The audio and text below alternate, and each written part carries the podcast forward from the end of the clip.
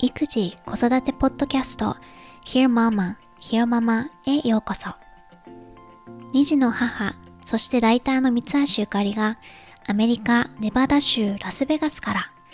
海外の育児・子育てにまつわる情報をお伝えする本音を大事にしたポッドキャストです。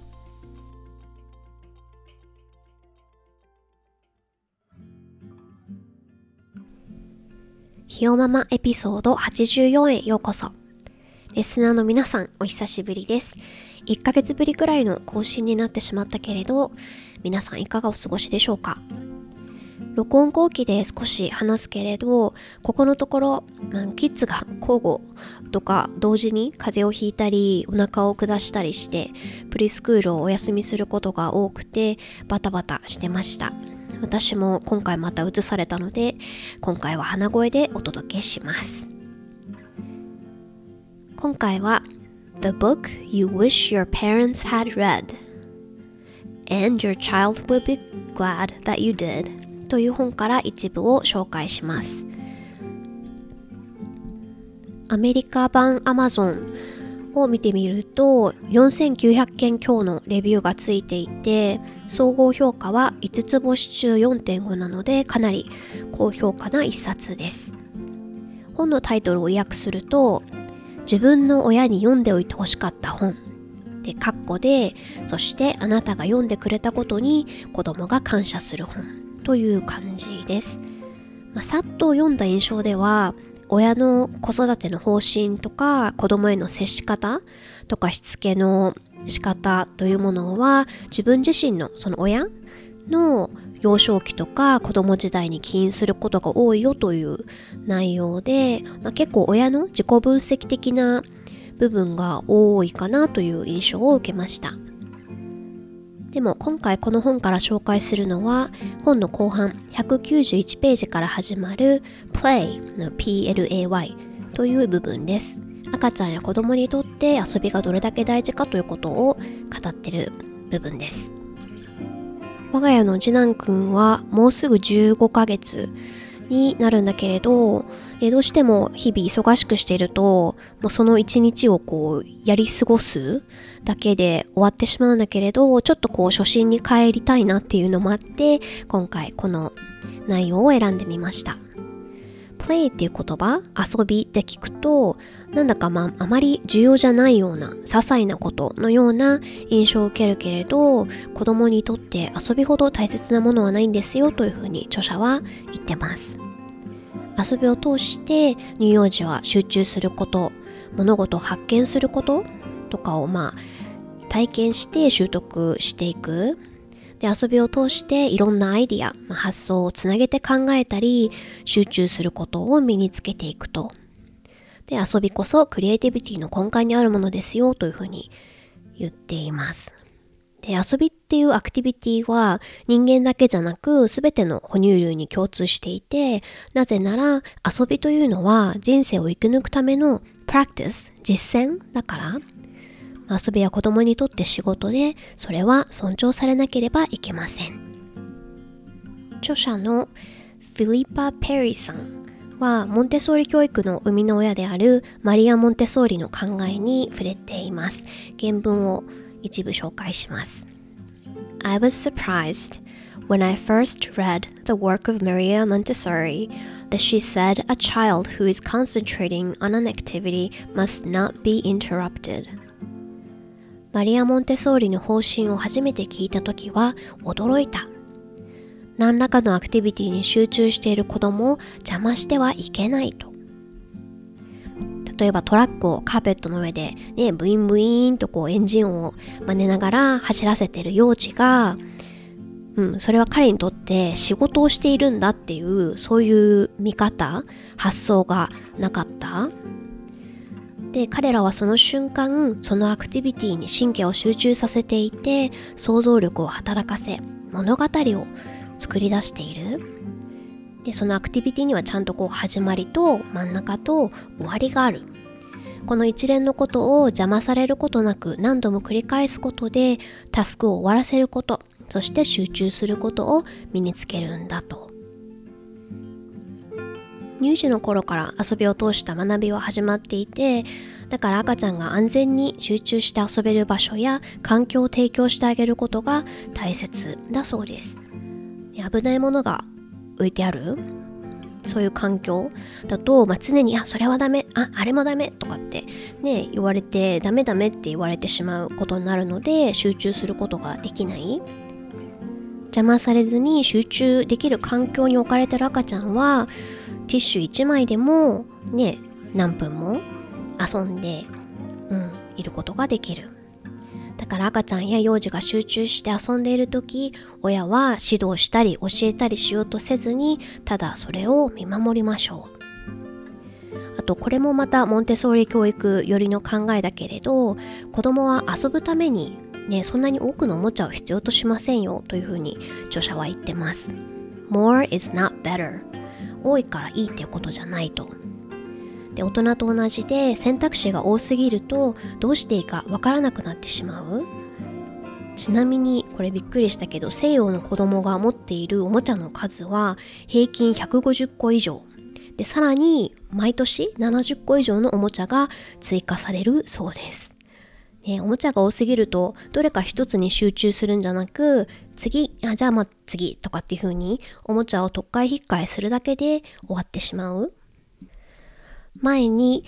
サドベリーバレースクールという特殊な方針の下で運営されている学校について紹介しました。先生がいない環境で子どもたちが遊びを通して自主的に学んでいくという学校なんだけれど、興味がある方はエピソード72を聞いてみてください。で、サドベリースクールのもう一つの特徴が年齢が様々な子どもたちが一緒に遊ぶという点です。で、この今回紹介した The Book You Wish Your Parents Had Read の著者も、年齢が異なる子どもたちが一緒にいる環境の方が子どもたちは学ぶというふうに言ってます。同じ年齢の幼児が集まって遊んでも、それぞれがこう遊ぶ、なんか並行して遊んでる感じで、一緒に遊んだりそこからお互いに学び合うっていうことにつながりにくい。これは確かに長男くんとかを見ていても、少し年齢が上のお兄ちゃんお姉ちゃんと遊んでる時の方が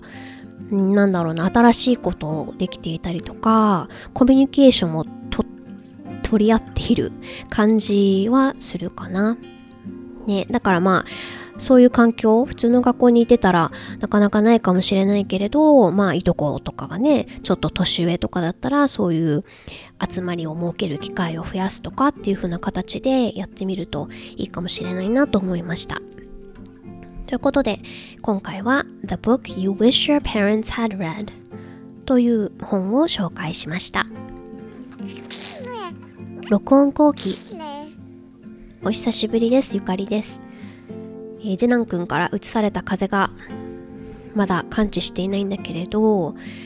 1週間かかったのね。で、未だにまだちょっと鼻水と咳が出てるんだけれど、もう先週の水曜日から、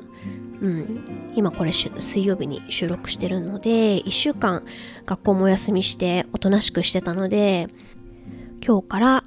学校に復帰しました。といっても今週金曜日、次男くん月水金とプリスクールに週3で行っていて、今週の金曜日は先生のトレーニングか何かでお休みらしいので、今日一日プリスクールに久しぶりに行ったら、また来週月曜か、までなので、今日はちょっと自分時間を目いっぱい満喫しようかなと思って、朝プールに行って泳いできて、で今ひよママの収録を久しぶりにしています、コロナも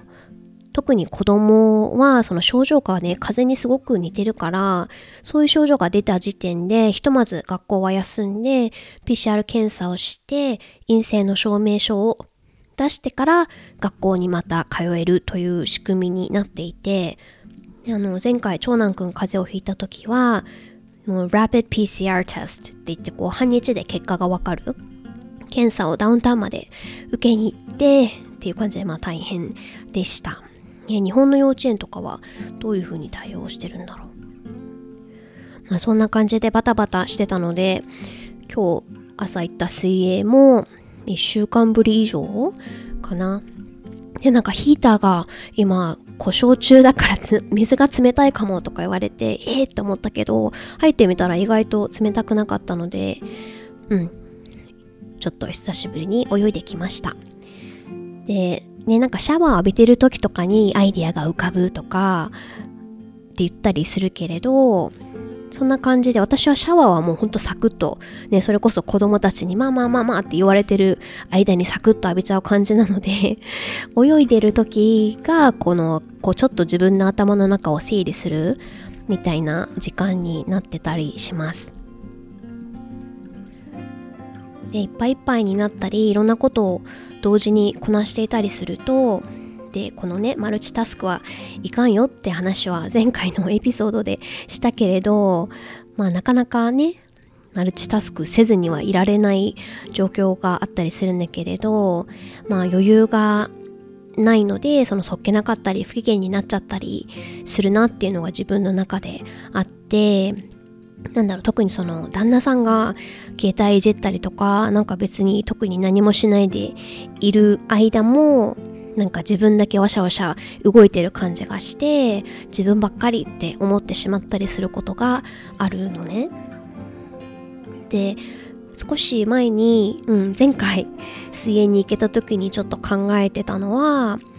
ママであることは私の仕事なんだなって、別にネガティブな意味じゃなくてね、なんか責任、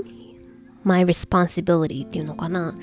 で、旦那さんは仕事をしてね、稼いで、でその対価が給料っていう形で手に入るから分かりやすいけれど、私がやってるのは給料はもらえない仕事だけれど、ママという仕事で私が得る対価は、子供の健康とか幸せとか、なのかなって、ね、結構さっきも言ったみたいにストレスに感じるのが自分ばっかりっていうやつで、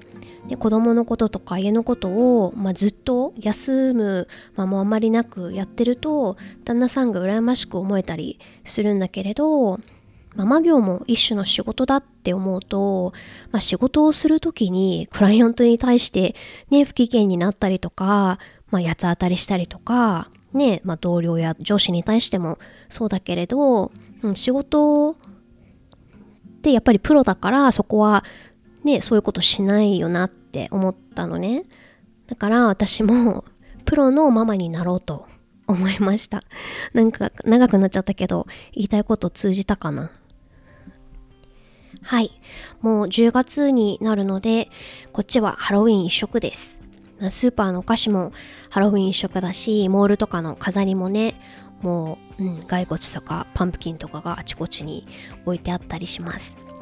うちは今年は長男くんはミッキーマウスで、次男くんはまだあまり分かってないので、お兄ちゃんのお下がりでパイナップル2号になってもらおうかなと思ってます。うちの近所のストリートが毎年盛大にハロウィンを祝うらしくて、多分お家のデコレーションとかもすごくて、で去年はね、さすがにコロナがピークだったし自粛していたと思うけれど、そこにトリックアトリートに行けば、もうパンプキンのバケツね、いっぱいにお菓子もらえるよって、すぐあっという間にいっぱいになるよっていうふうにご近所のママさんに教えてもらったので、そこに行こうかなと思ってます。ほんと5時とか夕方早めの時間にね。そんなにたくさんもらっても、まだ3歳児と1歳児にあげられるお菓子って多分限られてると思うんだけど、なんかスニッカーズとかまだあげたくないし、だけど体験が大事だからね、ちょっと楽しみです。はい、では今回はこの辺で。ひよママへのお便りはひよママポッドキャスト @gmail.com でお待ちしています。今回も Here Mama を聞いてくださってどうもありがとうございました。ではまた次回お話ししましょう。